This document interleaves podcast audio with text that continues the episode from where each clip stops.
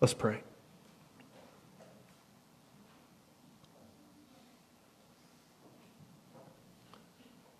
Thank you, Father, for your amazing saving grace with which and through which you allowed us to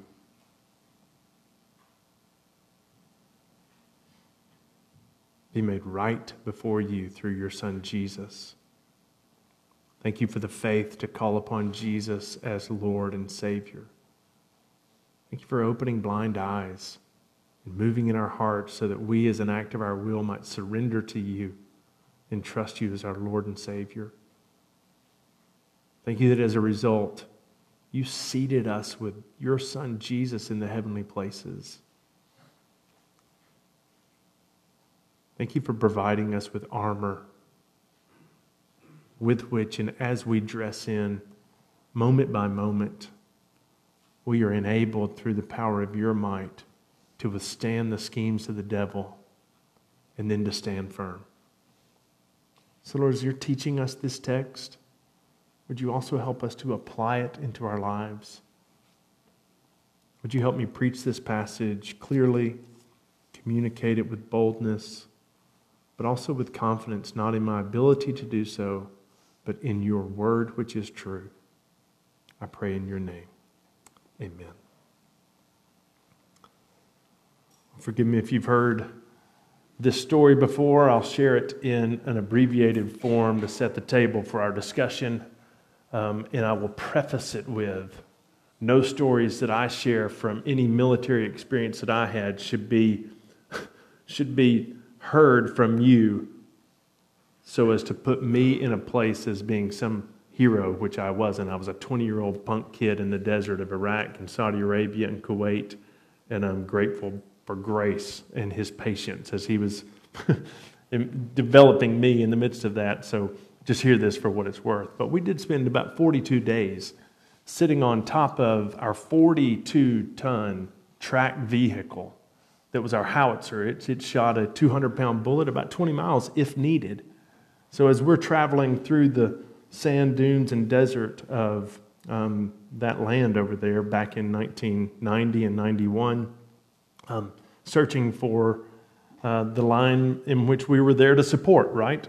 Um, I found it, I got pretty skilled at taking advantage of transit time. So you're kind of on that thing right there, and it's just hauling through the desert, and you're moving along from point A to point B, ready to, I guess, drop that spade behind you and fire if needed. But the longer we're traveling through those deserts and the more tired I got, the more skilled I got at taking a nap, even if we were on top of that thing. So, on top of this howitzer is me and my position. On the other side of the tube is the gunner, and then inside the turret, who's driving it, is my high school friend, Bill. And everyone else is in other vehicles following behind us. And we're traveling through that desert, and I had taken my bulletproof vest and put it on top of that metal chair that I was sitting on. And it kind of served as a little shock absorber, and it would kind of make it a little, little bit more bearable and comfortable. And I'm sitting down there, and I'd taken and unstrapped my Kevlar helmet and put it at my feet and used it as a footstool, kind of a homemade military ottoman on the go.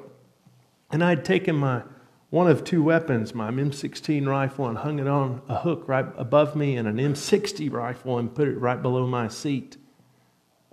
And I am fast asleep as we're traveling. Until the percussion of a landmine exploding underneath me goes off and it kind of rocks even that big thing and the smoke kind of comes up and it, it consumes and scares me. It awakens me. And i check body parts and grab for a gas mask in case i needed it and i didn't but i strapped on everything that had been issued to me by our great united states military and then climbed over the tube to tell my buddy what had just happened and he was all too painfully aware as he kept on going in the direction we had been on. I tell you all that to kind of set the table for this. And as I look back at that, and now some, what feels like 150 years ago, it seems pretty silly to me now that I would have used articles of armor that were designed and meant to keep me safe and alive and effective as articles of bedding so I could be comfortable and help me sleep. And whether we're aware of the dangers around us in the spiritual battle that we find ourselves in and, engaged in this war, or we're ignorant of the true threat. At that time, those 30 years ago, I physically was in a real war with a real enemy that was set on my destruction. And the parallel of this, and I hope you kind of see ahead of time where I'm going with this, is that every Christian, every one of us, is also in a real war. We are in a real war with a real enemy, and that enemy is set on our destruction, and he's set on our disruption, and he's set on the disrupting us from intimacy with God and effectiveness in his kingdom work. And it's a real battle, and we talked about that last week. He's set on robbing us from the abundant life that Jesus came to provide to all those who trust in him. But, and this is the good news our loving Heavenly Father has not left us ill equipped for the battle that we're in, and he's, he's graciously provided every believer protective armor so that we can withstand in what Paul says in Ephesians 6 as the evil day. And having withstood in the evil day and having done all the things that he had prescribed, to then stand firm. However, and this is the message in a sentence really, it requires our ability to stand firm, that is. It requires that we recognize the reality of war. You got a 20 year old kid on top of a howitzer who's humming through the desert and taking a nap on protective gear. He doesn't realize the reality of war that he's in the middle of. And you've got believers who are humming through life, busy and content or complacent, whatever the word might be most fitting, in just going through the motions of life, unawares that there's more going on than that which we can see. And we're not exactly cognizant or recognizing the reality of that war, much less taking the pains to get dressed for battle every moment of every day. But today we're going to look. We're going to look, having set the table last week for what he Paul mentioned in Ephesians chapter 6 verse 10. Today we're going to look at three of those pieces of armor specifically that God gives to each of his children. You have been fashioned and equipped if you are in Christ and a born again believer. So, my prayer is that we hear this. My prayer is that we awaken to the battle around us and that we take seriously the call, the command to get dressed. Would you follow along as I read these three verses that come next in Ephesians chapter 6, starting at verse 13? And this morning we're going to see the command reiterated and the armor that's provided. So here's the word of the Lord Ephesians 6, verse 13. Therefore, take up the whole armor of God that you may be able to withstand in the evil day, and having done all, to stand firm. Verse 14. Stand, therefore, having fastened on the belt of truth, and having put on the breastplate of righteousness, and as shoes for your feet, having put on the readiness given by the gospel of peace. This is the word of the Lord. May He add richly to our reading with clear understanding and hearts ready to apply. So I'd like for us to walk through this and to begin looking at verse 13 looking at the command reiterated. I'm using the word reiterated because the command in verse 13 should strike you as being familiar as if on repeat. Okay? Therefore, our passage begins with this solid word, therefore, as it does in a lot of Paul's letters, and I'm sure you've heard it before, so Forgive me ahead of time for reminding you of this good, personal, inductive Bible study practice. That every time you come against a word, therefore, in the scriptures you're studying, stop. Take the time and ask yourself the question what's this there for? Cute, pithy, but effective because it causes you to slow down and look back. In this situation in verse 13, this word is providing the occasion for Paul to reiterate what he's just issued and commanded. Look back at verse 11. Here's the case in verse 11. Paul's just finished saying, put on the whole armor of God, that you may be able to stand against the schemes of the devil. So here, Paul reissues in the verse we're looking at not only the command that he spoke of in verse 11, but also the promise that he issued with the command in verse 11. You get them both again. So let's look at both of them together the command and then the promise. The command take up the whole armor of God. Language is a little bit different. First off, is put on, which is to be dressed. Take up is to grab and to hold on to that which you've been issued. Use it for what it's worth. Paul provides a list of seven different articles of armor that make up the whole armor of God.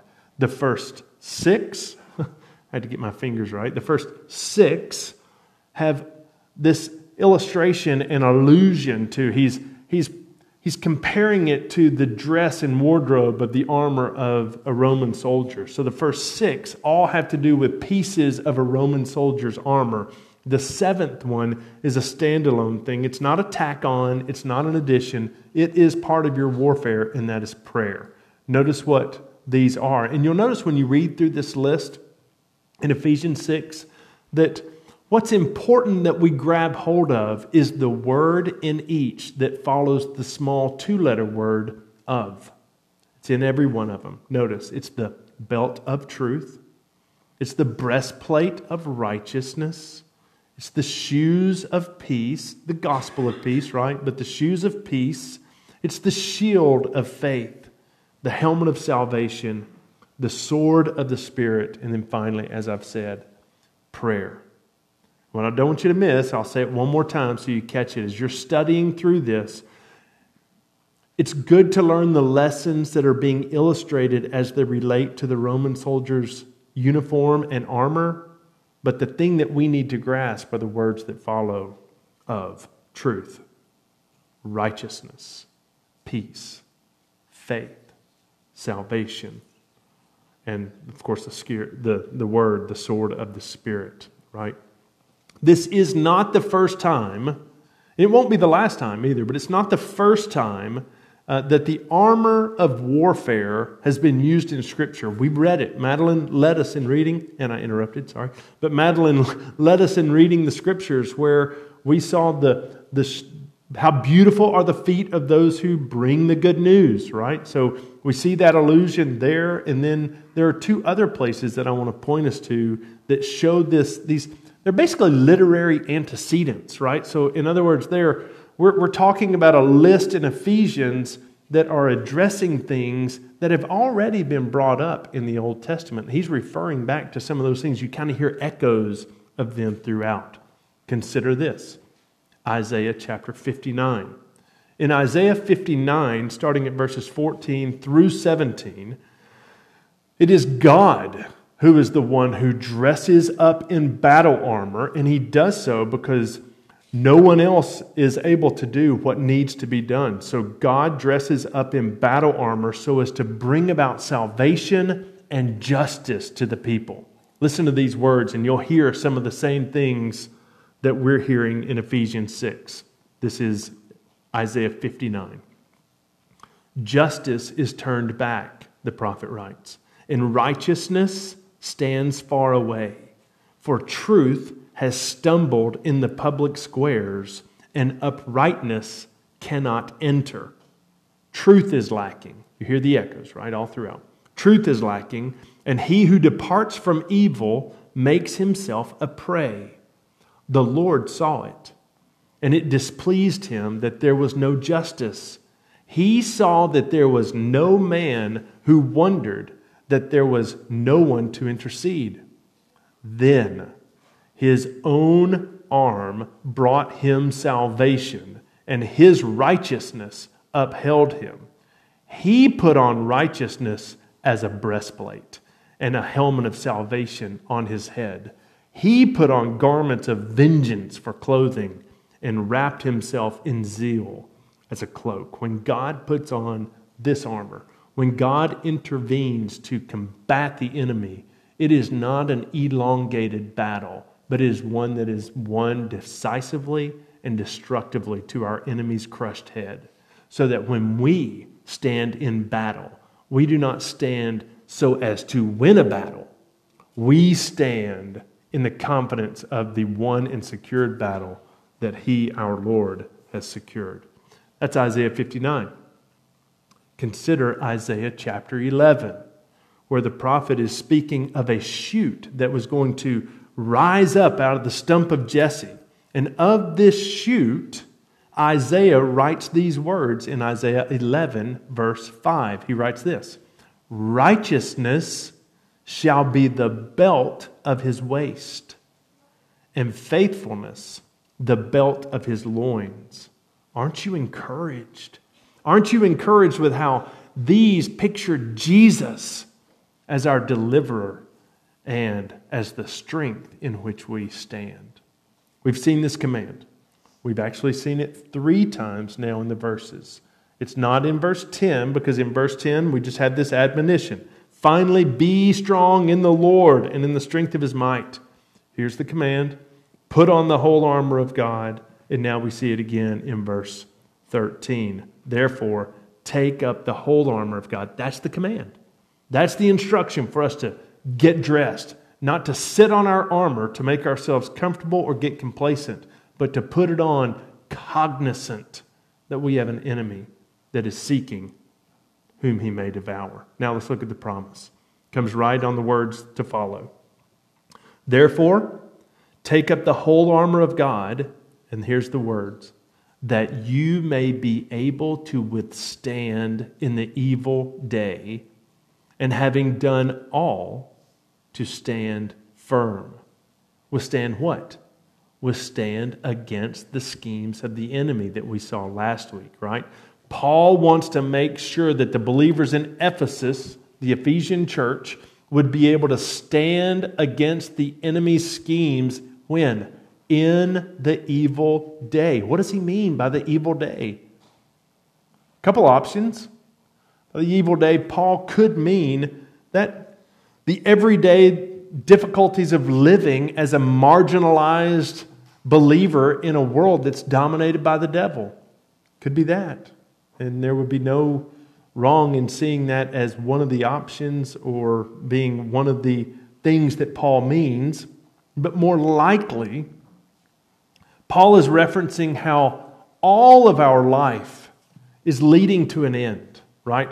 Whereby evil will continue to ramp up and it'll continue to intensify as it does so with its death grip on the world and the world system, right? Now, in light of that, and in the realistic recognition of the strength of our foe, remember last week we said our foe is strong. But our Savior is stronger. But our foe is indeed strong. But in light of the strength of our foe, believers cannot sleep on this command. We must take up the whole armor of God, the panoply that we talked about last week, so as to stand in the victory that has been previously secured by King Jesus. As Watchman Nee wrote, we do not fight for victory. We fight from a place of victory that Jesus provided. Right? We're not, we're not fighting to gain ground. We're standing firm in Christ. Notice how this promise is connected in both verses 11 and in verse 13 with the observance and the obedience to the command. Put on the whole armor, right? I don't want you to miss this. Put on the whole armor of God, verse 11, that you may be able to stand. Verse 13, therefore take up the whole armor of God, that you may be able to withstand.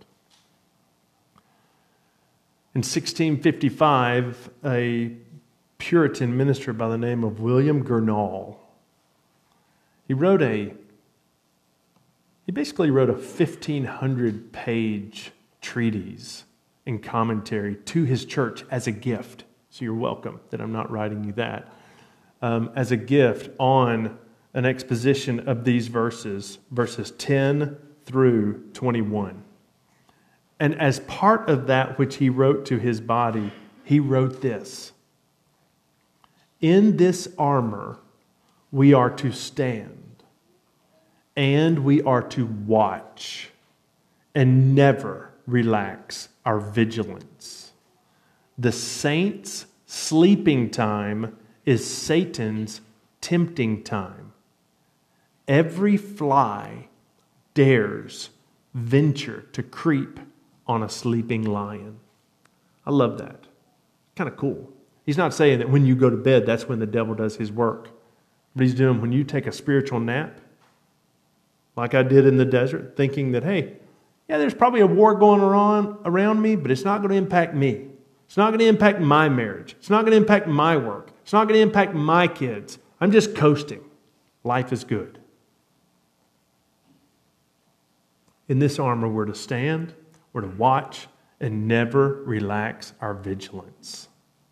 The saint's sleeping time is Satan's tempting time, and every fly dares venture to creep on a sleeping lion. That's the promise, which follows the command. Now let's look at the armor and take a few minutes to think about the first three articles of our armor. The first is this it's the belt of truth. The belt of truth. Look down. We've now entered into verse 14. He says, Stand therefore, having done something. So these are three permanent articles of your clothing, which were issued to all of us at your salvation. Your position in Christ for the genuine believer cannot be taken away. And he's saying, Stand therefore, having done this. So, although we were saved and we were saved by truth, we were saved and had the imputed righteousness of Christ, which I'll talk about in a moment. What he's talking about here is that, but He's consistently telling us that each and every day we must cognitively and spiritually and humbly get dressed in this clothing. Let's think about it. Having fastened on the belt of truth. Now, the Roman soldier's uniform, his, his body of armor, um, was fastened together by probably a, a big leather belt, and that leather belt served a few different functions, not one over the other, but it did all of these things. One, it supported and protected his lower abdomen. So it, it was a protective device, and it also um, protected his vital organs. Second thing, it, it held his sword, right?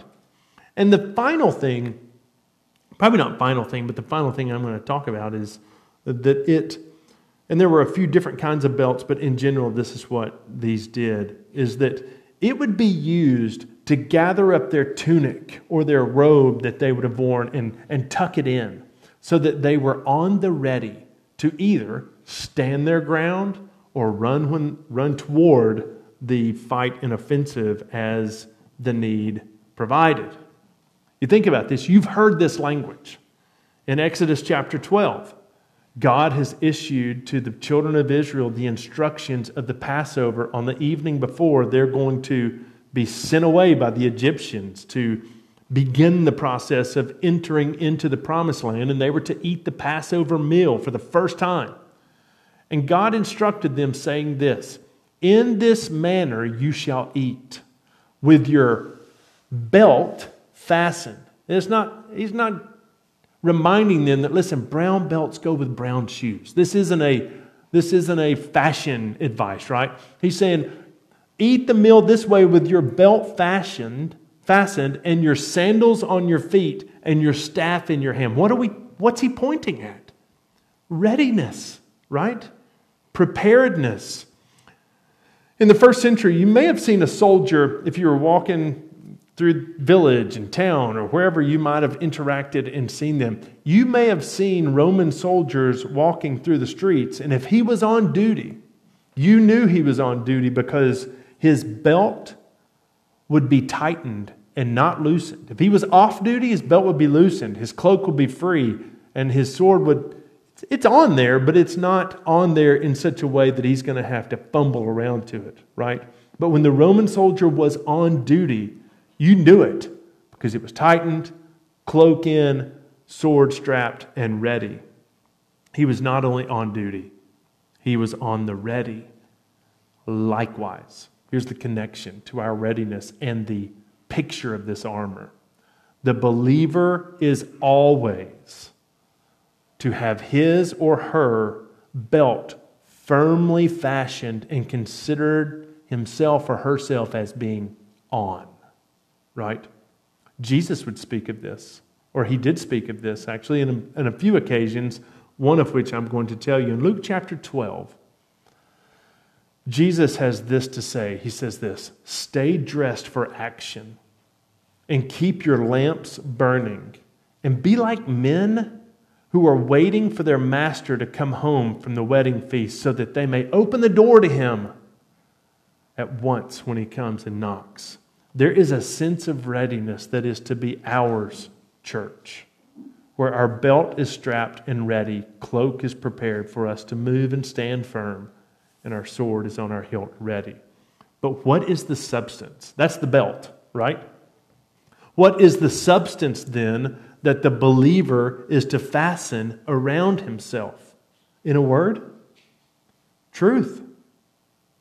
Some commentators, as you're reading through things that they're writing about this passage, some commentators think that the truth that Paul is referring to is the divine revelation of inspired scripture, or just truth as doctrine. And there's certainly everything right about that, right? Other commentators are convinced that what Paul is referring to when he says fasten and tighten up your belt of truth, that he's referring to the truth of the heart or sincerity, integrity, right? I think it's both of these things. I don't think it's one over the other or one at the exclusion of the other. Um, but it is the truth. Think about this. Jesus said, I'm the way, the truth, and the life. No man comes to the Father but through me. It is the truth that sets us free and leads us, because of the kindness of God, to repentance and to salvation. And it is through the truth of God's word that believers are sanctified and transformed through the renewing of our minds. You and I, practically, when we fasten on the belt of truth as we're going through our day, as we're in our quiet time in the morning, as we're, as we're taking it in under the preached word, as we're walking in truth, in our inward beings. And when we stand firm in the truth of the gospel, we're fastening our, our belt, right? By relating everything we do, everything we think, everything we believe to the truth of God's word. The devil's first offensive against humankind was to strike an attack, shoot an arrow of doubt against God's word as spoken to Adam. Did God really say? Satan's schemes to this day will target your mind and they will target your heart, seeking to have you question your position in Christ and maybe even the serious effect of sin. Maybe it's not that bad to dabble in this or that or the other. Why else would the first half of this letter, chapters 1, 2, and 3, focus itself on doctrine, truths that Satan would have you question at every turn. According to the uh, Reformation Study Bible notes, which I like to read through often, it says this with the belt of truth, Paul seems to have in mind the confidence that comes from a growing certainty about the truthfulness of God's word. So, as we're strapping on and preparing for battle, we're preparing for mobility, we're preparing to stand firm, we do so with the truth of God's word and the integrity of a heart being lived for Christ and in the integrity of our heart um, so that we can take every thought captive to the obedience of Christ, and we do so armed with that word. Second piece of armor that Paul presents to us is a breastplate, and it's the breastplate of righteousness. The breastplate of a Roman soldier would have been some type of protective. It is kind of like a body armor. Maybe it's maybe it's leather. Maybe if you can't afford a nicer one, you just kind of have a maybe a thin piece of metal that you've tried to harness around your body. But it is it is designed to protect the chest and and uh, the internal part of our body from enemy attack. That's the physical need for it. It's important, however, that we clarify that this breastplate that the Paul is instructing us to put on, what is this that we're talking about? When you say the breastplate of righteousness, um, what is it that you're referring to, Paul? Well, let me tell you what it's not referring to. Paul is not referring to the, our need to put onto us self righteousness, and he's also not referring to imputed righteousness when he speaks of this breastplate of righteousness. Don't nap on me for a second. Let me explain both real quick. I want you to catch this, especially imputed righteousness, self righteousness first. Self righteousness is not righteousness at all, but is sin, rooted in pride. In fact, Isaiah 64 tells us that our own righteousness is nothing more than filthy rags before God. Imputed righteousness, however, imputed righteousness is what happens the moment a person trusts Christ for salvation and is saved. Just for a moment, let me explain quickly the gospel. The gospel can be understood, maybe, I hope, clearly in this way by using four handles. Think of these handles this way God, man, Christ, response. Our God is holy and He's the creator of all things. And He created man in His own image for His glory and to have unique, intimate fellowship with Him. Nothing kept Him from having intimate fellowship with the God of the universe.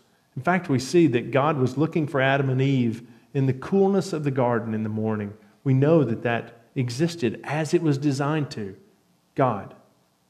He made the rules, and as God, He has the right and ability to back up the consequences that come with the rules. However, man, man chose to rebel against God as an act of his will, and as a result of his rebellion, ushered into his life sin and death and the consequences that came with sin, to include separation from God without any ability for him to be made right permanently with God. God, man, Christ. The good news of the gospel is this is that when God, present in the triune Godhead, created all that is, they knew because they're not limited by time or bound by anything on this earth. They knew that, that mankind, their creation, would sin and sever their relationship with them and a plan predetermined was established that had always been established in the heart and mind of God. Isn't that weird to think about? That that plan would come to full fruition in the fullness of time when God would send his son to step in as our substitute because he, being the only person born of man and of God had, who had never sinned and never um, severed his relationship with God, but he could stand in as a perfect substitute on behalf of all who would believe by faith in him. And Jesus would take our consequences, our sin and the consequences, to the cross and be there killed for offenses that he did not commit, but that he is stepping in and taking on the offenses of mankind and standing in as the supreme firstborn substitute for all who would trust and obey. God, man, Christ. God made him who knew no sin to be sin on our behalf, that we might be made the righteousness of God in him. Response. Having been blessed with the gift of faith, all those who trust in the finished work of cross of the cross by Jesus and place their faith in Jesus, they are saved as they call upon the name of the Lord, confess him as God, believe that God raised him from the dead, they're saved. That brings about a change in their relationship that is resulted from the gospel so that they can then have life in God, life in Christ, renewed relationship with God. And that is available for all who by faith trust in that finished work of the cross. This is the gospel that man who was permanently separated from God because of their own sin had a way made for them to be made right with God through the shed blood of Jesus. And as man comes to the full acknowledgement of his own sin and his inability to get to God other than and apart from Christ, they can trust in Jesus and be made born again and new, so that all that was old has passed away and everything that is to come is all brand new in Christ. Now, when and at the moment of that salvation, God looks down upon the person who has been saved by trusting in his Son and declares upon him, He is righteous. He is clean, not because of what they've done, but because the righteousness of my sin, my Son, and the shed blood that covered their sin. Jesus' righteousness was imputed to all who believe by faith and are saved. Paul is not saying, get dressed in something that God has already dressed you in, because you cannot do that. He's saying, put on the breastplate of righteousness, not imputed righteousness, but a practical life, day to day living out of righteousness working out your salvation with fear and trembling. We've seen this in chapter 4 in Ephesians already, verse 25 and 27, where Paul, in this, this chapter where he's turned from doctrine to practical living, has written this Therefore, having put away falsehood, let each one of you speak the truth with his neighbor, for we're members one of another. Be angry and do not sin. Do not let the sun go down on your anger and give no opportunity to the devil. In this sense, the righteousness of a believer and the breastplate of righteousness of the believer is to be seen as character and conduct. It is important to note, however, and here's what I want you to hear the connection between your imputed righteousness, the effect of the gospel for all who believe in Jesus, and the putting on the breastplate of practical righteousness. You cannot stand in victory until you have first been seated in the heavenlies. Until you have imputed righteousness of Christ, you cannot wear the breastplate of righteousness. But since you have, believer, as you wake up, you dress yourself not only with the belt of truth, but also with the breastplate of righteousness. Finally, the last piece, and I'm mindful of the time, so I will seek to be brief. Notice what it says back in Ephesians chapter 6. Stand therefore, having fastened on the belt of truth, and having put on the breastplate of righteousness, and now, as shoes for your feet, having put on the readiness given by the gospel of peace. In Isaiah chapter 52, Madeline led us to hear, and we read with her that how beautiful are the feet of those who bring the good news.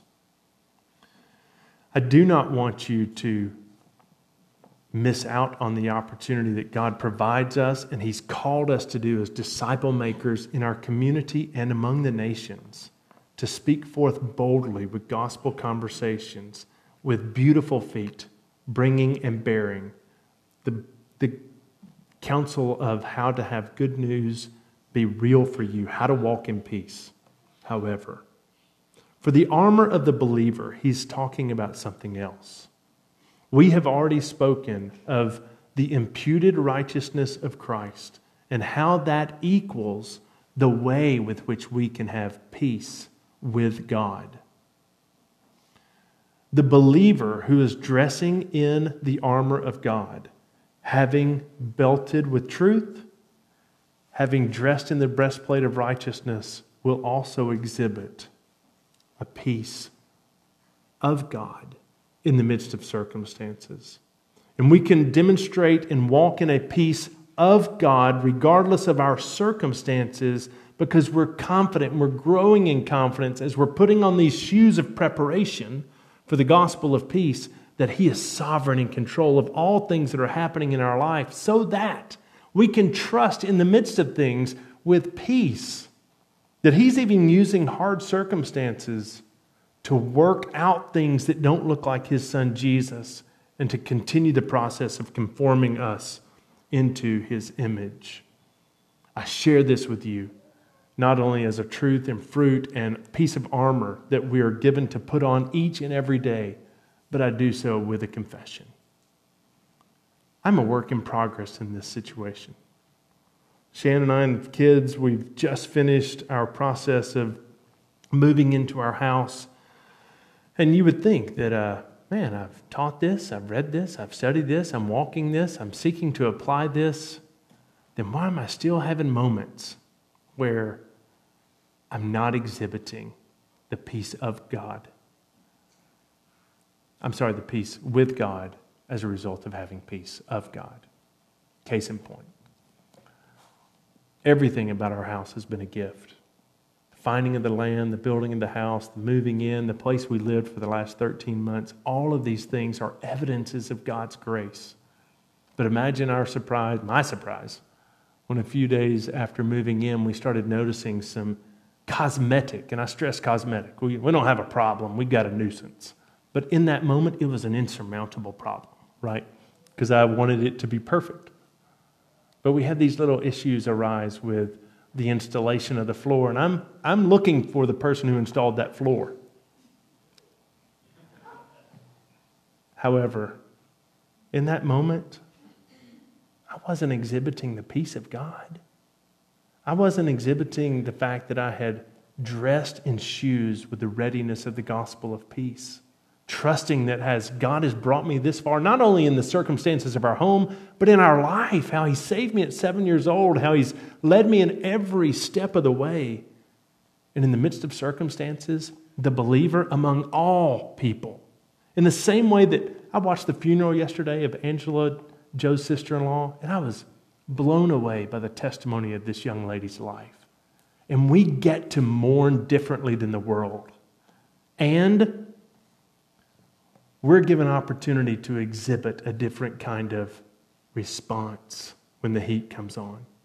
And by God's grace, we're getting dressed with shoes of the preparation of the gospel of peace. May it not be of us Christians and members of Redeemer Fellowship that is said of the cobbler's sons who have no shoes, that we would walk around not exhibiting the peace with God that comes from having the peace of God. Can I close with this encouragement?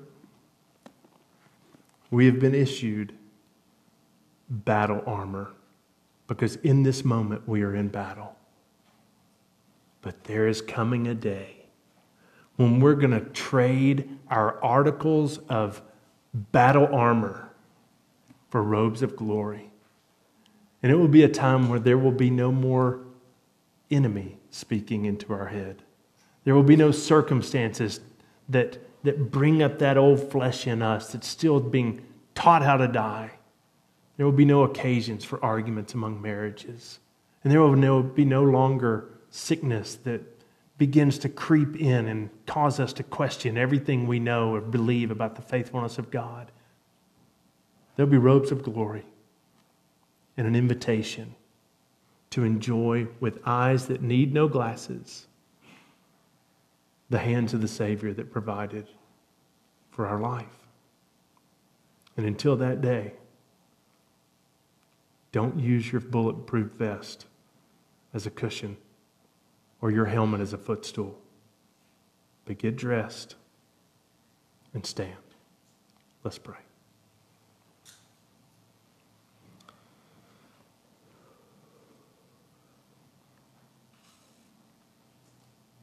Heavenly Father, we thank you for Jesus. I want to pray, Lord, that as there may be people in this room who have not experienced the imputed righteousness of Christ, in other words, Lord, they're, they're still lost. They've not received that gift of faith from which they would call out to you, Jesus, and say, Save me. Because of the finished work you did on the cross, save me. Apply your righteousness to my unrighteousness and change me from the inside out so that I might have the righteousness of God because of you. If there's people in this room that that's the case, would you save them right now? Cause them to repent, cause them to call out to you as Lord and Savior, and cause everything in their life that is old to pass away, and allow them to enjoy the newness of a life you came to provide. And Lord, for those who are in this room, and we're believers, and we're growing in our faith, and we're growing in our sanctification. Or would you wake us up to the war that's around us? Would you wake us up to the power of our enemy? And would you give us confidence to stand having been dressed? Confidence not in our ability to get dressed, but in your ability and the strength of your might. Thank you, Lord, for the armor that protects us. Thank you for the victory from which we fight and the victory you provided to enable it to happen. I pray this in the blessed and holy name of Jesus. Amen.